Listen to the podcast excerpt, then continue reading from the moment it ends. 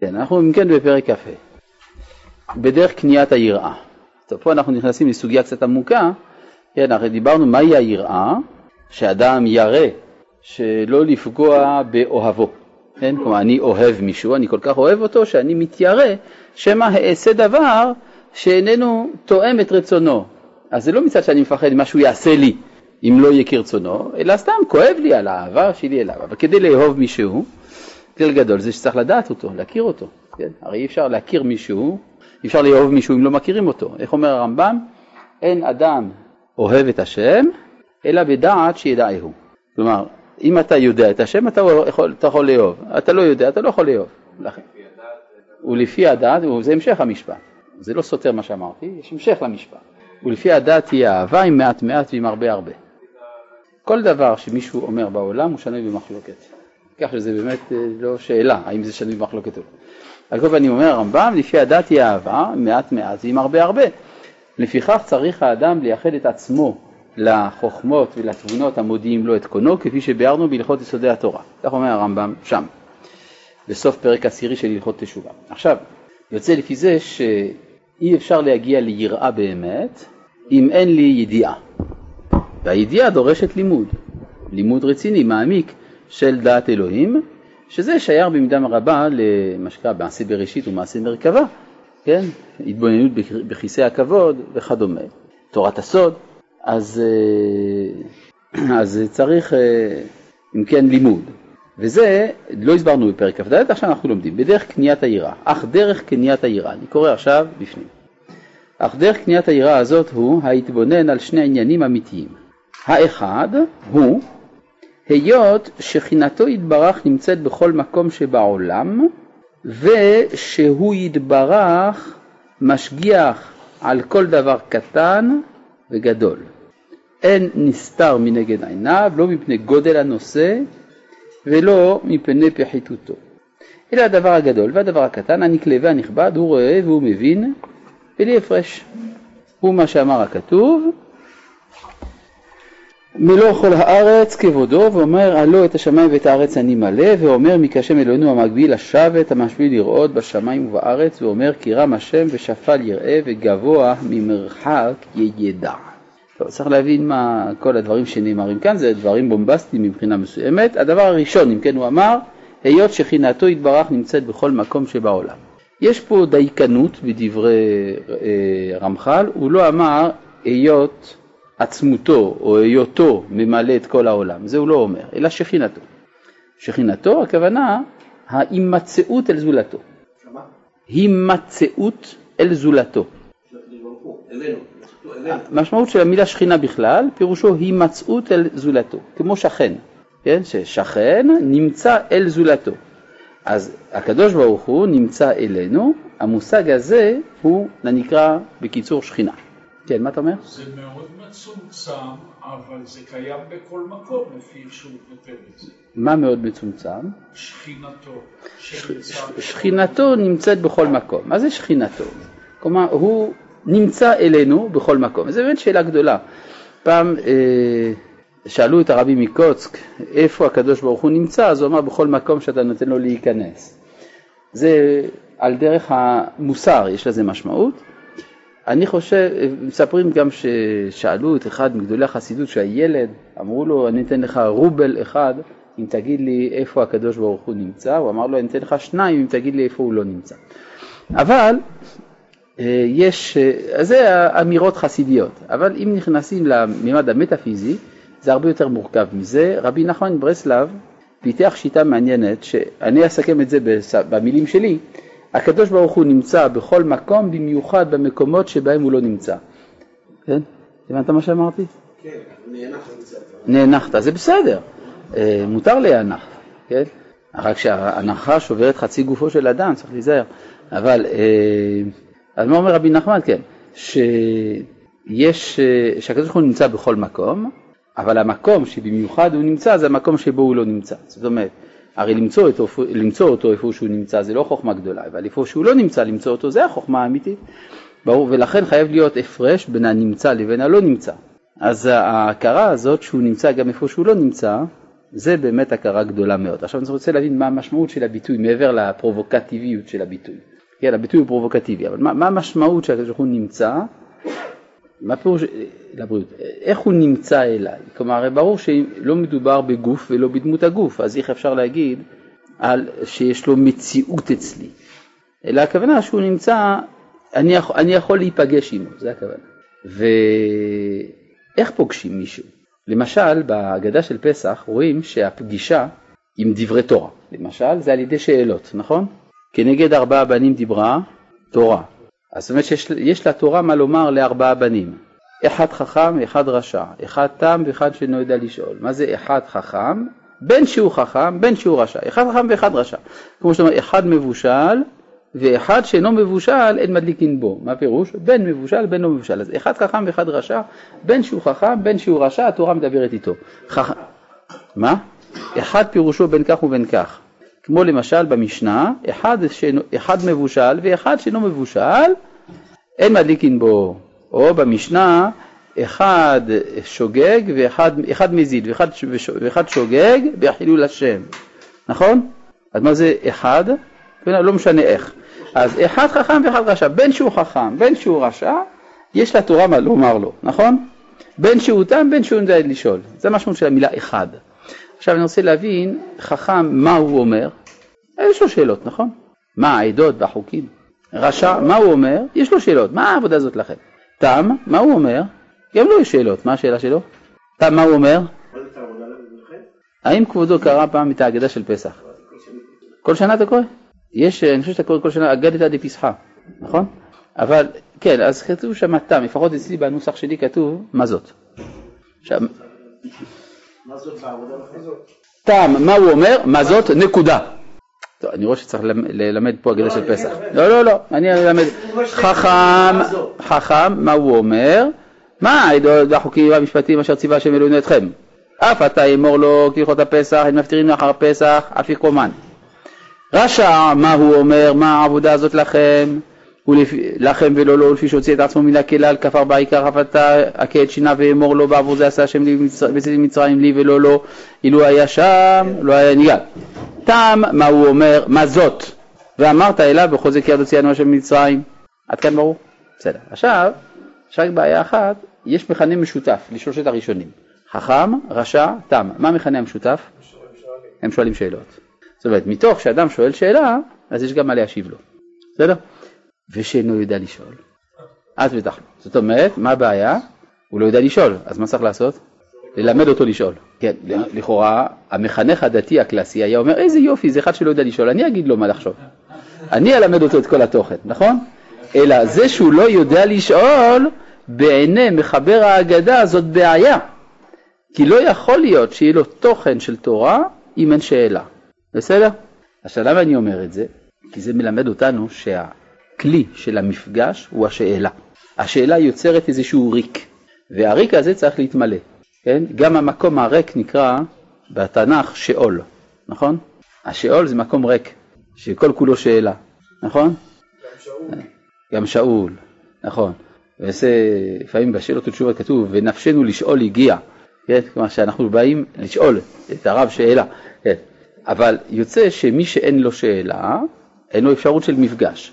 יוצא לפי זה שהפגישה עם הקדוש ברוך הוא זה דרך השאלות. כלומר, אנחנו מחנכים לשאלות, כי על ידי השאלה האדם יכול למצוא את השם. כי לכל שאלה, תשובה. חוץ מהשאלות שאין עליהן תשובה. אז, עכשיו, עכשיו, עכשיו, מה? נו, אז מה? גם פה, המפגש הוא השאלה. נכון, יפה. יפגשך ושאלך. יפה, יפה מאוד. זאת אומרת, יש יחס בין השאלה לפגישה. עכשיו יש פה שאלה, מה קורה כשיש שאלה שאין עליה תשובה? כן? זה בעיה. אם יש שאלות שאין עליהן תשובה, אז זה אומר שבמקום שבו השאלה הזאת נשאלת, הקדוש ברוך הוא לא נמצא שם. כן? הרי יש ביטוי כזה, דע מה שתשיב, נכון? למי? לאפיקורוס, נכון? כלומר האפיקורוס צריך שיחזירו אותו בתשובה. דע מה שתשיב בתשובה את האפיקורוס, כן? לא, לא, לא התשובה שתשיב. כי מה שאומרים, אנשים רגילים להבין ככה, דע מה שתשיב לאפיקורוס, כוונה איך לדחות אותו מעליך.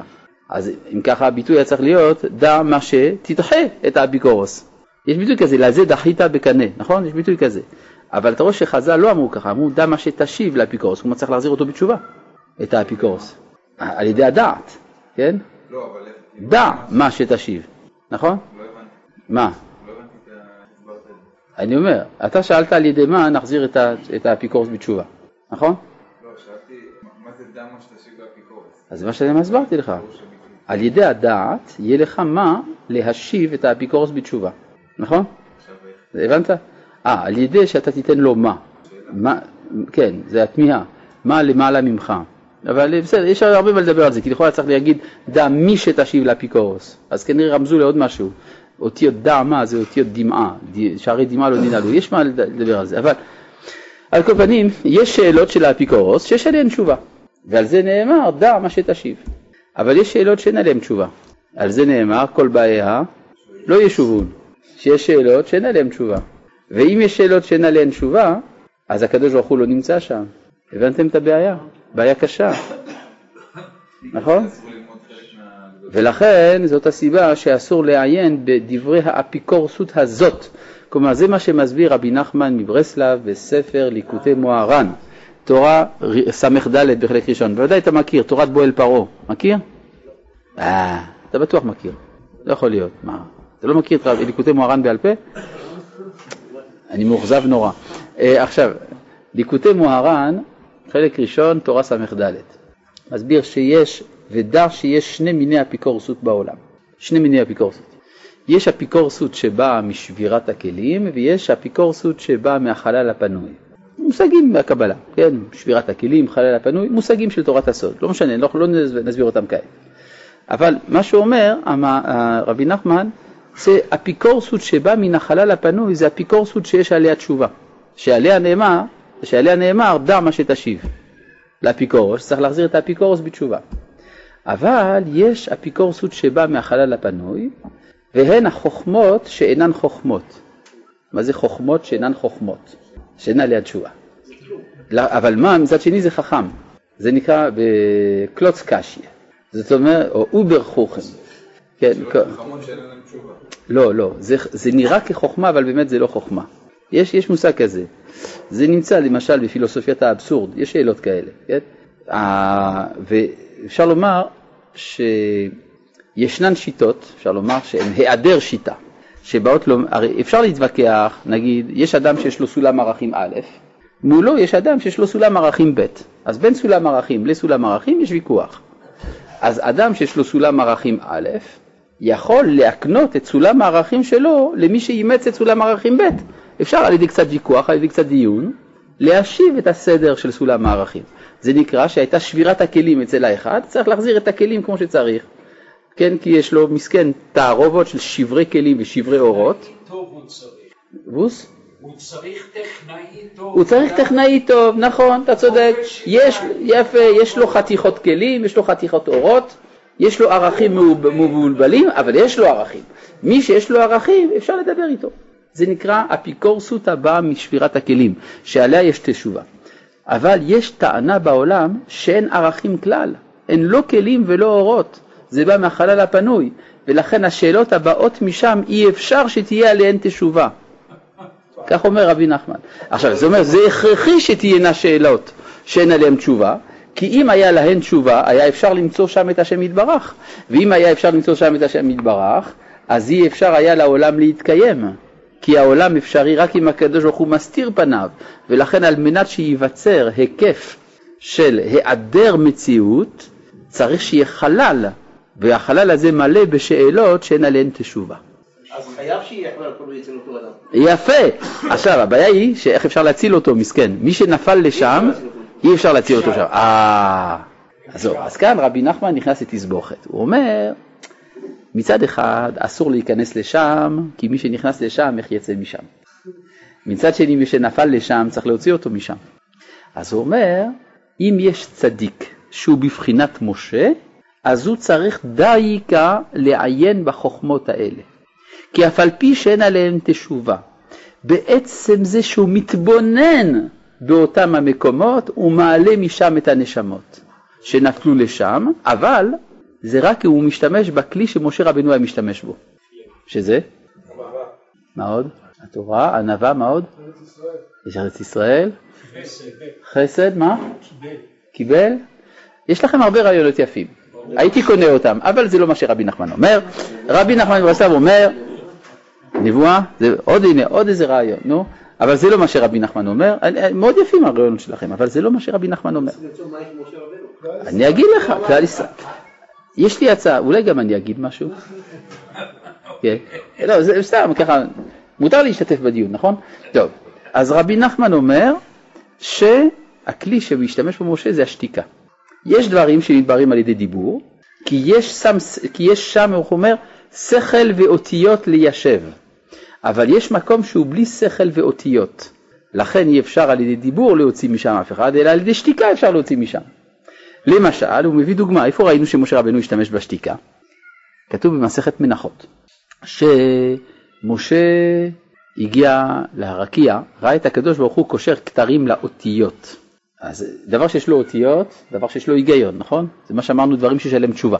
אבל הוא שאל, מה זה הכתרים האלה שאתה שם על האותיות? והקדוש ברוך הוא אמר לו, "אה, זה לא בשבילך, יש מישהו אחר שיבוא ויסביר את זה בבוא הזמן. הוא אמר, מי זה? זה אחד, עקיבא בן, עקיבא בן יוסף. אה, עקיבא בן יוסף, אפשר לראות אותו, כן, אין בעיה. פרוזדור, ימני, פנייה שנייה שמאלה, שליש, דלת שלישית ימינה, שמה זה בית המדרש שלו. טוב, משה רבנו הולך, נכנס לבית המדרש של רבי עקיבא, לא מבין שום דבר. אז אה, חלשה דעתו, שמע ששואלים את רבי עקיבא, רבי מניין לך אמר הלכה למשה מסיני, נחה דעתו. בסדר. על זה יש הרבה מה לדבר, רק על ההגדה הזאת.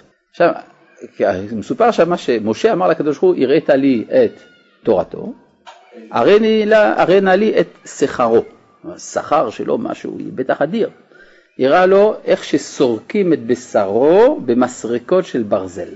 הרומאים עינו את רבי עקיבא עינוי קשה, אמר לו משה לקדוש ברוך הוא, זו תורה וזו שכרה, אמר לו, מה אמר לו? אמר לו תשובה כפולה. אמר לו, שתוק, כך עלה במחשבה לפניי. המשפט הזה לא מובן בכלל. כן, אבל זה משהו. אם הוא אומר לו שתוק, הייתי מבין. הקדוש ברוך הוא לא רוצה לדבר איתך. בסדר. אבל כך עלה במחשבה לפניי, איך שלא נבין את זה, זה כבר הסבר. אז למה אמר לו שתוק? אלא, רבי נחמן אומר, הוא אומר, תשתיק את המחשבה הרגילה, ועל ידי זה אתה תגיע למחשבה שעלתה לפניי. למשה רבנו להגיד בצורה כזאת. כשהוא רצה לכלות את עם ישראל, הוא כל כך סינגר עליהם שהיו מוכן שימחה את השם שלו. זה אותו דבר, הנה, המוכנות של משה להימחות. להימחות זה גם סוג של שתיקה. כי אם יש אותיות, אז זה לא שתיקה. ברגע שאתה מוחה את האותיות, זה שתיקה. דווקא זה הכלי של משה. זאת אומרת שהקדוש ברוך הוא אמר לו, יש דברים שהבירור שלהם נעשה על ידי שאתה שותק, ולא על ידי שאתה מדבר. גם לא בשכל. עכשיו, אבל אז, אז אתה מגיע באמת להבנה. זה כמו שגם בפחד יצחק, רבי יצחק הוטנר, זכר צדיק לברכה, הסביר שיש שני סוגי תלמידים. יש תלמיד שמבין את מה שהרב שלו אומר, מתי הוא מבין את זה? כשהרב מדבר. ויש תלמיד שמבין את מה שהרב אומר כשהוא שותק. אז הוא מבין את הרב. כן. אז, אז מבחינת משה רבנו זה הבחינה הזאת, שהוא מבין מה, מה שקורה כששותקים. לכן הרבה פעמים החוכמות, אף על פי שאין עליהן תשובה, אבל עצם ההתבוננות של הצדיק בהן, זה מעלה משם את הנשמות שנמצאות שם. זאת אומרת, שאז מה מתברר? שעל ידי השתיקה, הקדוש ברוך הוא נמצא שם גם כן. במילים אחרות, הקדוש ברוך הוא נמצא בכל מקום, ובמיוחד במקומות שבהם הוא לא נמצא. כי במקומות שבהם הוא לא נמצא, שם הוא נמצא מאוד, לצדיק ששותק. אז כל זה אני אמרתי רק כדי להסביר את השורה הזאת במסילת ישרים, כן? שמה הוא אומר כאן? האחד הוא היות שכינתו יתברך נמצאת בכל מקום שבעולם, אז צריך להבין את זה לעומק, לא בצורה ילדותית מרחבית. כי אם אנחנו חושבים שהקדוש ברוך הוא נמצא באופן מרחבי בכל מקום, אנחנו נופלים לעבודה זרה, חבל על הזמן. כן, מה אתה רוצה? מה אליהו? מה שם אליהו הנביא? אה, קול דממה דקה, כן, אפשר להגיד, יש קול של הדממה, נכון. כן, אה, הרב משתמש בשכינה כגלו לבבל שכינה עמהם, גלו לזה שכינה, זאת אומרת זה משהו שהוא, שהוא אה, ממשי, שהוא קיים. כן, אבל אדרבה, המשפט הזה שאתה מביא, גלו לבבל שכינה עמהם, זה בא לומר שהיא בבבל ולא במקום אחר, וזה קצת בעיה. פה אנחנו אומרים, לאן שהם הולכים? איפה שהם הולכים, שם השכינה. ובשאר העולם, איפה שכינה? בכלל, אני רוצה להסביר, המשפט הזה, ששכינה עם ישראל בגלות, נשמע לנו משפט נחמד ואבאי, נכון? מצד האמת זה בדיוק ההפך. אנחנו לא תמיד שמים לב למשמעות של המשפט הזה. כי כשה, כשהיינו בארץ ישראל, שכינה הייתה עמנו בארץ, ואז היא האירה בעולם כולו. ברגע שישראל גלו, גלתה שכינה. ואז איפה השכינה עכשיו? רק עמהם, ולא בשאר העולם. ואז שאר העולם נמצא במצב של ריקות משכינה. ואז הם מאשימים את היהודים, אתם הרגתם אותו. הבנת מאיפה זה בא? טוב, רק שנייה, יש, יש פה כמה דברים. שלום לכבוד הרב ושבוע טוב לכל התלמידים בכל אתר ואתר. יפה. מכיוון שאין קץ לחקר השם, וכפי שאמר הרב בביאור הכוזרי, אין היהדות עוסקת בתיאולוגיה. אם כן, כיצד, אני לא יכול לקרוא את סוף השאלה, תחתית שאלה מספר 1 בבקשה, אתם באינטרנט, בבקשה, תעשו טובה. אם כן, כיצד, טוב, אני מצטער, מי ששאל את השאלה, ישי מאלעד, אתה לא תקבל תשובה לשאלה שלך, כיוון שבאינטרנט הם מסרבים להראות לי אותה. אני אעבור לשאלה 2. כנגד ארבעה בנים, האם לטיפש לא מגיעה התייחסות? אלא אם נאמר שהרשע הוא טיפש, שכן אין אדם עובר עבירה, אלא אם כן נכנסה בו רוח שטות. הטיפש הוא כל כולו שאלה. לכן בירושלמי במקום, במקום תם כתוב טיפש. רבי נחמן צפה למעשה את הפוסט-מודרניזם? אכן כן. פעם נתתי שיעור שלם על הפוסט-מודרניזם ולימדתי את הפסקה הזאת ברבי נחמן. אבל מהו אופן הבירור על ידי השתיקה? אתה רוצה אותיות בתוך השתיקה, זה בלתי אפשרי. אז מי ששותק, מי ש... זה חוכמה לדעת איך לשתוק, ואז מעלים משם את אלה שנפלו לשם. עכשיו לגבי השאלה של ישי מאלעד, שאלה מספר 1, אני חשבתי שבינתיים באינטרנט יתאוששו ויעשו טובה ויעלו את שאלה מספר 1 כדי שיראה את השורה התחתונה שלו, אבל הם לא עושים את זה. כן? טוב, בסדר. הם לא רוצים שאני אראה את שאלה מספר 1. לא, אתם צריכים להעלות. יפה. עכשיו, תודה רבה שהתעוררתם. לא יודע מי, מי ישן שם. טוב, שלום לכבוד הרב ושבוע טוב לכל התלמידים בכל אתר ואתר, מכיוון שאין קץ לחקר השם. וכפי שאמר הרב בביאור הכוזרי, אין היהדות עוסקת בתיאולוגיה. אם כן, כיצד היראה תלויה בהכרת גדלות השם? אה, סוף סוף רואים את השאלה. טוב, אתם מבינים את השאלה שלו? הוא אומר, אמרנו שיראה זה תלוי בידיעת השם. אבל אין קץ לידיעת השם, אז איך אפשר להגיע ליראה? תשובה, דווקא על ידי החקר רואים שאין חקר, ועל ידי שרואים שאין חקר אז היראה הופכת להיות אינסופית. כן, יפה. טוב, ובכן, לא, כן. אני רוצה רק להגיד לבחור הזה, שמי שלומד כבר בניסיון קצר שלי, כן. מגלה את השכינה מהיום. וואלה, יפה. תודה. טוב, אה, שאלה חמש. המציאות מוכיחה כי ויכוח בו יש לאדם עמדה מראש, אדרבה, בלתי אפשרי לשכנע את האדם לשנות את תפיסתו. לא ראינו ויכוח שמאל משכנע ימין, או חרדי שנהיה לאומי, אדרבה, דווקא חסרי דעה קדומה ניתנים לשכנוע. יכול להיות, אבל אני יודע מה זה דווקא בכיוון הזה של שמאל ימין, חרדי לאומי, אבל בפשטות, אדם שיש לו דעה קדומה, קשה לו מאוד לשנות דעה, קשה מאוד. לכן מאוד מאוד חשוב, כשאנחנו לומדים, לא לבוא עם דעות קדומות. אני יודע שזה מאוד לא קל, בגלל שזאת נטייה טבעית של הגנה. רוב בני האדם זקוקים, אולי כל בני האדם, זקוקים להגנות. ולכן אה, מה שנקרא הגינות אינטלקטואלית זה לא דבר שצומח מהר, זה דבר שצומח לאט. טוב, כן. כן, השכינה אמרנו ההימצאות אל זולתו. כן, שהקדוש ברוך הוא נמצא אלינו. אני רוצה להסביר מה פירוש המילה נמצא, כן. בעברית המילה נמצא וגם בערבית נמצא זה הכוונה מלשון מציאה, נכון? מציעה למצוא משהו? מציאה, כן, למצוא משהו. מתי אתה מוצא משהו? משהו שהוא אבוד, נכון? אז למה לא... הרי לפ... לפני שהאבדה נמצאה, היא לא הייתה מציאה, היא הייתה קיימת, אבל היא לא הייתה מציאה. אז הקדוש ברוך הוא קיים, אבל הוא לא, הוא לא נמצא, עד שלא מוצאים אותו. זה המשמעות של המילה נמצא בעברית, בשפות השמיות. שלהיות נמצא, הכוונה להיות נמצא על ידי מישהו. זה כמו שלמשל, הנה, מצאתי מציאה. לפני שמישהו מצא זה לא מציאה. זה קיים, אבל זה לא מציאה. נכון. אז נמצא אל זולתו, הכוונה שמקבלים אותו, כלומר שהוא נמצא אל זולתו, זה, ה... זה הפניות, אפשר להגיד, להיות פנוי אל מישהו אחר. כמו נמצא ביחס אל זולתו? בדיוק, אפשר להגיד. תוסיף את המילה ביחס, אם זה עוזר. טוב, אבל אז מה? נמצא בין עת אל מציאותו. להסביר את המשפט נמצא ונעט אל מציאותו. עת מלשון זמן. כן, עת מלשון זמן. זה שירי, אל תשכח, זה שיר. כן, אומרת, לא כן. צריך לחפש. לא, אין עת הכוונה שמציאותו היא מעל הזמן, זה הכוונה. אך דרך קניית היראה, אני שוב חוזר פה למשפט הראשון, אך דרך קניית היראה הזאת הוא ההתבונן על שני עניינים אמיתיים. האחד הוא היות שכינתו ידברך נמצאת בכל מקום שבעולם.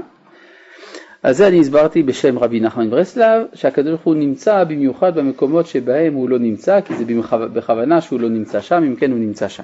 ושהוא יתברך, האמת היא שבשביל להבין את זה טוב צריך ללמוד את כל שער ג' של נפש החיים, נכון? בשער ג' של נפש החיים יש דיון ארוך לגבי השאלה של מציאות השם. כן? איך אפשר לדבר שהאלוהים נמצא? כי לכאורה, מבחינה תיאולוגית, או הייתי אומר לוגית, ברגע שיש אלוהים, אז אין עולם. כי אין מקום לזולתו. נכון? זו שאלה טובה, לא? עכשיו, יש פה כמה אפשרויות. כלומר, אם באמת, אם יש אלוהים, אין עולם, אז המסקנה המתבקשת היא שאין עולם. אבל אנחנו במציאות רואים שיש עולם. מסקנה, אין אלוהים, מה שהיה להוכיח. כי אם יש אלוהים, אין תוכן שיש עולם. אז, אז אם כן, הכ- הכ- אה, אפשרי מתוך ההתבוננות הזאת זה האתאיזם, לומר שאין אלוהים, כי הרי יש עולם. אפשרות שנייה זה לומר שאין עולם באמת, כל מה שאתה רואה זה אשליה. נראה לך שיש עולם, באמת אין עולם. קוראים לזה אקוסמיזם בפילוסופיה. נדמה לך שיש עולם, באמת אין. אפשרות שלישית זה לומר שהעולם הוא האלוהים, פנתאיזם. אפשרות נוספת זה לומר שהעולם בתוך האלוהים, פן-אנתאיזם. אפשרות נוספת זה לומר שיש עולם ויש אלוהים ואתה לא מבין למה. יש אפשרות נוספת לומר זה שיש עולם ויש אלוהים, אבל זה שני צדדים של אותו המטבע. בקיצור, הבאתי פה איזה 6-7 שיטות, נכון? בסדר. זה התחלה של, ה- של הלימוד, בסדר. זה לא, זה לא מסקנות כל מה שאמרתי, אני רק אמרתי שצריך להבין את ה... ביפן היה איזה חוקר אחד, לא זוכר מי זה היה, שאמר על הרב קוק, שעבור הרב קוק השאלה האמיתית לא הייתה אם יש אלוהים או לא, אלא אם יש עולם או לא. טוב, מה? מה ההכרעה? אה? ואה? האם החוקר טעה? לא, אני חושב שזה נכון, אני חושב שזה נכון. שהרב קוק היה לו, השאלה שבאמת עמדה, עמדה לפניו זה אם העולם קיים או לא. כן, נוכחות האלוהות הייתה ברורה אצלו, מה עם השאר? זה דיון שהתפתח הרבה אצל החסידים, אה, שער הייחוד באמונה, וגם ספר שערי הייחוד באמונה לרבי אהרון משטרסיליה. דנו בזה לרוב. כן, מה אתה אני אומר? חושב שהיום אדם מבוגר, זה, זה, זה בכלל, אה, אם היה לו ניסיון חיים, זה בקלי קלות. יפה. טוב, אז בואו נמשיך. אני מציע שאנחנו נמשיך כדי שנבין את הנקודה השנייה. ושהוא יתברך משגיח על כל דבר. זה ידיעה שנייה. כלומר, יש הנוכחות ויש ההשגחה. עכשיו, להגיד כאן שהוא יתברך משגיח על כל דבר קטן וגדול הנסתר מנגד עיניו, צריך להגיד מה המשמעות של המילה משגיח. כי אם אנחנו מדברים על ההשגחה במובן של טיפול, הרי זה לא ברור שהקדוש ברוך הוא משגיח השגחה פרטית על כל דבר. אלא אם אנחנו אומרים משגיח במובן של יודע, זה כן, ברור, כולם מסכימים, השם יודע כל דבר, בניגוד למה שהפילוסופים חשבו שאלוהים לא יודע שום דבר, כי זה קטן עליו לדעת כל דבר, אדרבה, היהדות אומרת שאלוהים יודע כל דבר, כי הוא כל כך גדול שגם לדעת דבר שהוא לא חשוב זה, גם, זה, זה חלק מגדלותו. כן, כל מקום שאתה מוצא גדולתו של הקדוש ברוך הוא, שם אתה מוצא ענוותנותו. אבל לגבי ההשגחה במובן של טיפול פרטני על כל פרט ופרט, הדבר הזה הוא לא פשוט בכלל. כבר כתב הרמב"ם שאין השגחה פרטית על הדגים, נכון? יש באוקיינוס תופעה די מזעזעת. הייתם פעם באוקיינוס? אז אם תהיו פעם באוקיינוס תראו שדג גדול. ש- מה? מה אתה אומר? אפשר לעשות את זה באקווריום בבית. אפשר לעשות את זה באקווריום בבית, אבל יש לך מקום לאקווריום בבית? לא כך פשוט. טוב, אבל... כן, אבל אה, צריך להיות חכם בשביל זה.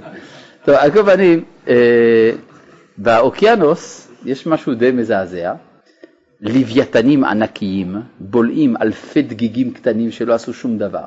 איך תנסה באקווריום להכניס את הלוויתן? כן, מה? אני לפני שנים גידלתי, דבר ראשון היה לי מים לקפה, עד שהבנתי לא, כמה לחמם וכמה... כן, אבל מה עם הלוויתן?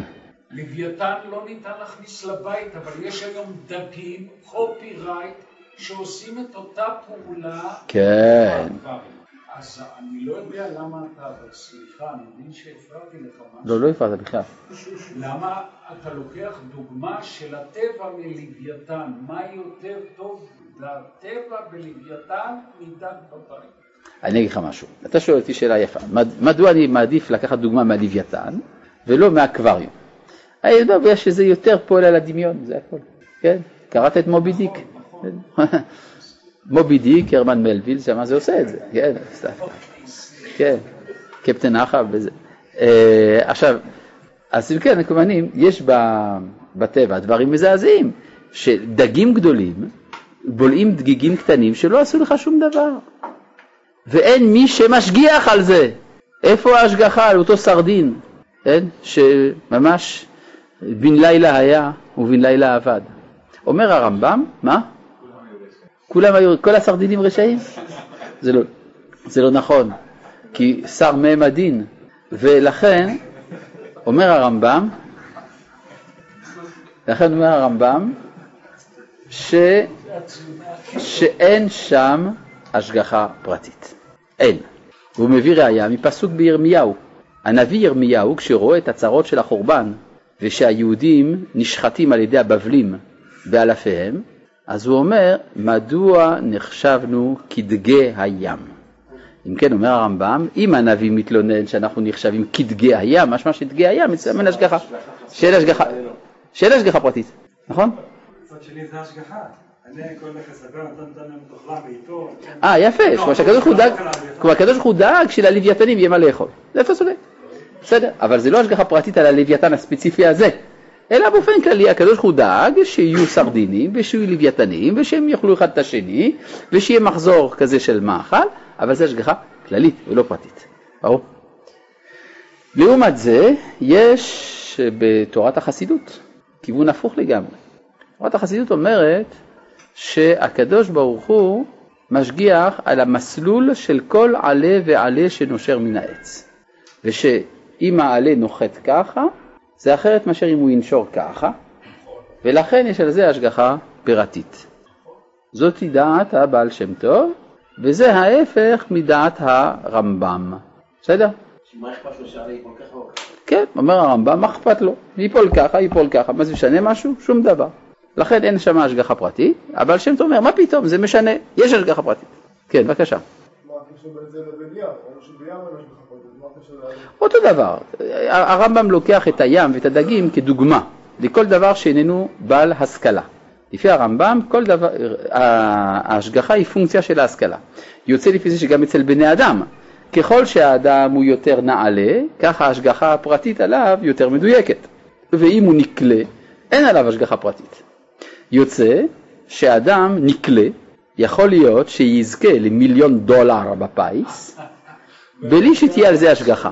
כי הקדוש ברוך הוא לא אכפת לו ממנו, מצידי תרוויח מיליון דולר, מצידי אל תרוויח כלום, לקדוש ברוך הוא זה לא אכפת.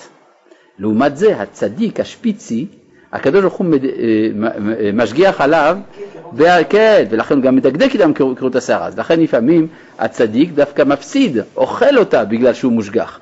אבל אדרבה, זאת מעלה לאכול אותה בגלל שאתה מושגח, וזה פחיתות להרוויח בגלל שאתה לא, מושגח, בגלל שאתה לא מושגח. אז יש גם בזה צד. אבל מה, אז פה נשאלת השאלה, אז מה, יש עולם של הפקר? יש עולם של הפקר לפי זה. מה? לא. כי גם בתוך ההפקר יש מדרגות. אנחנו רואים את זה בפרשת בחוקותיי. בפרשת בחוקותיי, כן, יש גם להקת המדרגות. אה, בפ- בפרשת בחוקותיי, מה, מה קרה? חס ושלום. כן, טוב. לא, יש פה דברים מעניינים שמתרחשים בשיעור. עכשיו, ובכן, פרשת בחוקותיי, אנחנו רואים שכתוב לגבי והלכתי עמכם בקרי, זאת אומרת שאם אנחנו מתייחסים אל הקדוש ברוך הוא בקשיות, קרי זה קשיות, והלכתי עמכם אף אני בקרי, ואחר כך הוא אומר ואם תגזימו ואף אני שבע על חטאותיכם, וחמת קרי וכולי, זאת אומרת שלמרות שיש הפקרה, גם בתוך ההפקרה יש סדר של ההפקרה, ההפקרה לפנים היא הפקרה. זאת אומרת שאפשר לראות את ההפקר כמין בועה. ככל שהאדם מגזים יותר, כך בועת ההפקר שלו הולכת וגדלה. אז מה ההבדל בין זה לבין השגחה?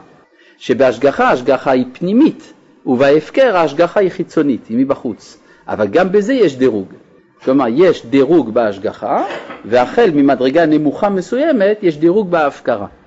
אבל כל זה נקרא השגחה במובן הכללי. פעם מישהו התווכח איתי, אמר לי שלפי הפילוסופים ההשגחה היא רק על האדם ולא על בעלי חיים, וזו דת הרמב"ם, אבל לפי המקובלים ההשגחה היא על כל דבר ודבר. ואני אמרתי למי שהתווכח איתי שזה לא נכון. רק לפי הבעל שם טוב ההשגחה היא על כל פרט ופרט, זה לפי תורת החסידות, אבל מקובלים, כמו הרמב"ן למשל, או האריזל, מצאנו במפורש שהם גם כן סוברים כדת הרמב"ם שהשגחה מדורגת. כן, בבקשה. אפשר שנייה לתאר את זה, אני בצורה הזאת, אני צודק או לא, וכאילו יש בועה כזאת באדם שהוא רחוק מקודש, אז יש לו בועה גדולה, כך תשתולל בה כמה שאתה רוצה, נכון. זה, ובן אדם שהוא קרוב, שהוא יותר נכון. אמת, אמת. ויש שלב שבו ההשגחה היא כבר לא מחוץ לבועה אלא מבפנים. כן. כלומר שהמעשים של האדם מושגחים. לכאן, כלומר שיש השגחה, אה, לאן רגליו יוליכו אותו וכדומה. או למשל, ייפול מצידך אלף ורבבה מימיניך, אליך לא ייגש. שהקדוש ברוך הוא מסדר, לפעמים כך אומר הרמב"ם, שאדם שהוא מאוד מאוד חשוב בעולם, אז יכול להתהלך באמצע שדה קרב, במקום שבו נהרגים מימינו ומשמאלו ולא יקרה לו דבר. כמו, סליחה, זה כמו נוח, שהוא היה בתיבה. חילק אוכל לכולם. בדיוק, נכון. נכון. או כמו למשל אה, במלחמה ושלום של טולסטוי שם, יש איזה אחד שם מתהלך שם בתוך שדה הקרב של נפוליאון, לא קורה לו שום דבר. טוב, אז איפה היינו? אך, אה, אז זה מה שנקרא, ושהוא יתברך משגיח על כל דבר, קטן וגדול, אין נסתר מנגד עיניו, לא מפני גודל הנושא ולא מפני פחיתותו, אלא הדבר הגדול והדבר הקטן, הנקלה והנכבד, הוא רואה והוא מבין בלי הפרש. הוא מה שאמר הכתוב, מלוא כל הארץ כבודו, ואומר הלא את השמיים ואת הארץ אני מלא, ואומר מי כהשם אלוהינו המגביל לשבת המשפיל לראות, ואומר כי רם השם ושפל יראה וגבוה ממרחק ידע. יש על זה הערה מעניינת של הרב קוק באורות הקודש חלק א', בהתחלה בפרק ז', הוא דן שם, לא סליחה, בפרק, כן פרק ז' אני חושב, הסודיות הכוללת. שם הרב דן בהבדל שיש בין הפילוסופיה לבין הסודיות. סודיות זה כינוי אחר, זה כינוי שירי לתורת הקבלה. שתורת הפילוסופיה היא עוסקת בדברים גדולים ולא בדברים קטנים. למשל, השאלה האם העולם נברא או העולם קדמון? שאלה שהפילוסופיה עוסקת בה, שאלה מעניינת, גדולה. אבל באיזה צבע הטבעת שאני קונה לארוסתי? האם זה צריך להיות צבע זהב, צבע כסף? מה יאמר הפילוסוף? לא משנה, זה מה שאתה רוצה. מה אומרת הקבלה? לא, טבעת של קידושין, זה חשוב שזה יהיה מכסף, מרובע מבחוץ, עגול מבפנים, לא הפוך, כן? לא טבעת עגולה מבחוץ, מרובעת מבפנים, זה יותר קשה לענות, וכולי, כן? וזה בגלל שזה מכוון כנגד העיגולים והיושר שבבריאת העולם, ועולם חסד ייבנה, צריך להיות מכסף, כי הכסף כנגד מידת החסד. בא, בא, בא, בא, בא. זאת אומרת שמעשה פרטי נמשך מן המעשה הכללי. כלומר, המקובל רואה בכל פרט ופרט את מה שהפילוסוף רואה רק בגודל. אין, איך אומר הרב באורות הקודש? אולי כדאי לקרוא את זה בפנים. כן. הפילוסופיה אינה משתרעת כי אם על חלק ידוע של העולם הרוחני, ידוע כוונה מסוים. בטבעה היא נתוקה ממה שהוא חוץ לגבולותיה, ובזה עצמו היא מפורדת בפנימיותה פירוד מהותי, סיגול ההכרה, איך כל הדעות, הרגשות והנטיות כולם, מקטנם ועד גודלם, מחוברים זה בזה, ואיך הם פועלים זה על זה, ואיך עולמות נפרדים מאורגנים יחד, זה אין בכוחה לצייר. ולזאת תישאר תמיד היגיון אריסטוקרטי, מיוחד ליחידים שבבני אדם. יתרה ממנה הוא, היא הסודיות. הסודיות הכוונה תורת הקבלה, שהיא בטבעה חודרת בכל התאומות של כל המחשבות ושל כל הרגשות, של כל הנטיות, של כל השאיפות ושל כל העולמות מראש ועד סוף. היא מכרת את הייחוד שיש בכל המצוי. בגשמיותו ורוחניותו, בגדלותו ובקטנותו, הכרה פנימית. ומשום כך, אין לפניה גודל וקוטן. הכל חשוב והכל נערך בערך רשום, אין תנועה אבודה, אין דמיון בטל. כן? לכן גם הגמרא למשל עוסקת בחלומות. מה זה חלומות? זה שטויות חלומות, זה דמיונות. כן? אז כנראה שגם בחלום יש משהו ללמד אותך. כן? כלומר אפילו בדברים של מה בכך. כן, בבקשה. אז לפי זה, זה לפי שיטת הבעל שם טוב, שהכל חשוב, בעל משמעות. לא, לכל יש משמעות בעולמו של האדם. או. כן. בחלק הראשון פרק ז'. כן.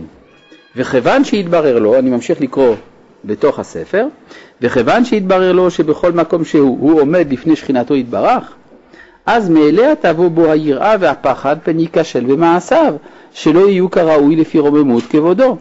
והוא מה שאמרו, דע מה למעלה ממך, עין רואה ואוזן שומעת, וכל מעשיך בספר נכתבים. כי כיוון שהשגחת הקדוש ברוך הוא על כל דבר, והוא רואה הכל ושומע הכל, ודאי שכל המעשים יהיו עושים רושם, וכולם נכתבים בספר, אם לזכות או לחובה. מהו הספר שבו נכתבים המעשים שלי? כתוב, כל מעשיך בספר נכתבים. איזה ספר? אני הספר. אני קלף שבו כותבים. ברור? עכשיו, אה, ומה זה הספר של הקדוש ברוך הוא? משה אמר, מכן הנה מספרך אשר כתבת. מה זה הספר של הקדוש ברוך הוא? זה העולם. העולם זה ספרו של הקדוש ברוך הוא. הוא כותב אותו באותיות. אה, שאלה מספר 1, עוד פעם אותה תופעה. אי אפשר לראות את כל השאלה, בגלל שחצי השאלה נמצא מתחת למסך. ועכשיו אם אפשר לראות, אתם לא מצליחים להעלות את השאלה. טוב, נקרא, אולי זה כל השאלה כולה.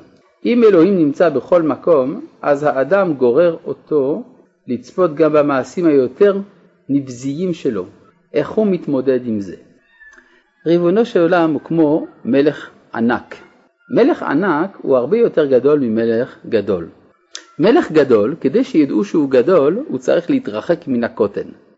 מה שאין כן מלך ענק, כיוון שהוא ענק, ענקיותו בא לידי ביטוי בזה שהוא מתעניין בקוטן ונשאר בענקיותו. נכון? לכן כל מקום שאתה מוצא גדולתו של הקדוש ברוך הוא, שם אתה מוצא ענוותנותו. הגישה החסידית היא להימנע מחקר השם, כדוגמת איסור לימוד שער הייחוד, ובכורות הלבבות וכדומה. האם לפי זה לא יוכלו ההולכים בדרך זו להגיע ליראת שמיים? גם דרך החסידות שמתנגדת לחקר הפילוסופי איננה מתנגדת לחקר הנפשי, אז יש אופן אחר של דעת אלוהים אצלם. 2. לגבי ההשגחה, אנו רואים קשר בין גישת החסידות הנ"ל לבין התפיסה כי יש השגחה על הכל. האם אכן הדברים קשורים זה לזה? אכן. כבוד הראש, לפי הרמב"ם, האנשים המוגבלים שכלית לא מושגחים כלל, וזה לא מוסרי. פעם אמר הרב שאחד הרבנים פירש סוגיה מסוימת בגמרא, והפירוש לא היה מוסרי ולכן חזר על הפירוש שוב. איך זה מסתדר? כלומר, לא יכול להיות שזה, שהקדוש ברוך הוא הניח את הטיפשים ללא השגחה. תשובה. גם לטיפשים יש תפקיד מצד התחברותם לחכם. הרי הרמב"ם היה ממש אדמו"ר חסידי, שאמר שמציאות שאר בעיני העולם לא תהיה לבטלה, אלא להציל את היחידים משמימון בדידותם. דהיינו, שעל ידי הרוב, ריבוי הטיפשים בעולם, החכמים משתעשעים, ואז על ידי זה דבקו הטיפשים בחכמים וניצלו מן האבדון.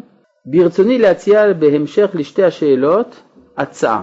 בזמן הרמב"ם שמלאה הארץ דעה, אזי אין צורך להשגיח פרטי על כל מין, בכדי להגיע ליראת השם ולהכרה בגדלותו. בזמן הבעל שם טוב שהדור היה חלוש, בכדי להשאיר, להכיר, שה, להכיר בהשם, יש צורך בהשגחה על כל מין.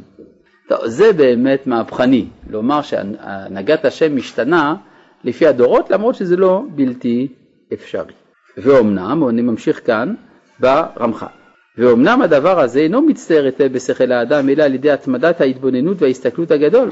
כי כיוון שהדבר רחוק מחושנו, לא יציירהו השכל, אלא אחר רוב העיון וההשקפה. וגם אחר שיציירהו יסור הציור ממנו בנקל אם לא יתמיד עליו הרבה. לכן צריך ללמוד. עכשיו ללמוד זה לא רק לקרוא, יש אנשים שקוראים בספרים, אומרים קראתי בספר שהקדוש ברוך הוא משגיח על הכל. זה אומר שאתה יודע? לאו דווקא.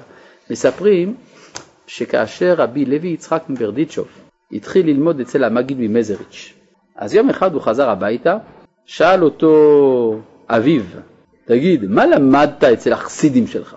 אמר, אני למדתי שיש אלוה שברא את הכל ומשגיח על הכל. אמר, זה מה שלמדת אצל החסידים? בוא נקרא למשרתת. שאל את המשרתת, יש אדון לבירה? אמרה, כן, בוודאי. אמר לו האבא, נו אתה רואה, גם היא אומרת. היא אומרת, אני יודע. ההבדל. ונמצא שכמו שרוב ההתבונן הוא הדרך לקנות היראה התמידית, כך היסח הדעת וביטול העיון הוא המפסיד הגדול שלה. יהיה מחמת טרדות וברצון. כל היסח דעת ביטול הוא ליראה התמידית. הוא מה שציווה הקדוש ברוך הוא אל המלך, והייתה עמו וקרא בו כל ימי חייו למען ילמד ליראה את השם אלוהיו. כלומר, למלך אסור להתבטל מיראת השם, להתבטל מתורה. למשל, מה זה ביטול תורה לכאורה זה איסור על כולם, נכון? אז למה אתה אומר במיוחד למלך? אז בספר אבן האזל לרבי איסר זלמן מלצר, אז הוא מסביר שאדם רגיל, אם הוא רוצה להגיד סתם לשתות יין, כדי בשביל הכיף, ככה בא לו ככה לשתות קצת יין, מותר. מלך אסור לו. כלומר, אצל המלך אין שום היתר לדברי הרשות. לעומת זה אדם אחר, הביטול תורה זה רק אם הוא סתם בטל, אבל אם זה בשביל להתענג, זה מותר. מעניין, זה חידוש עצום. לכן אצל המלך יש מצווה מיוחדת. הלמדת שאינה יראה נלמדת, אלא מן הקריאה בלתי נפסקת ותדקדק, שאמר למען ילמד ליראה, ולא אמר למען יראה. כלומר צריך לימוד.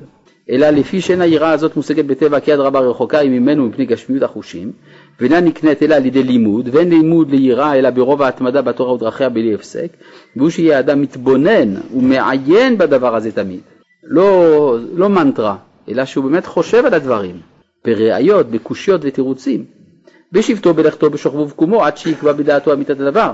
דהיינו אמיתת תימצא שכינתו יתברך בכל מקום, זה דבר אחד, והיותנו עומדים לפניו ממש בכל עת ובכל שעה, ואז זה הדבר השני, ואז יראה אותו באמת. והוא מה שהיה דוד המלך מתפלל ואומר, הורני השם דרכך, אהלך בעמיתך, יחד לבבי ליראה שמך. עד כאן להיום.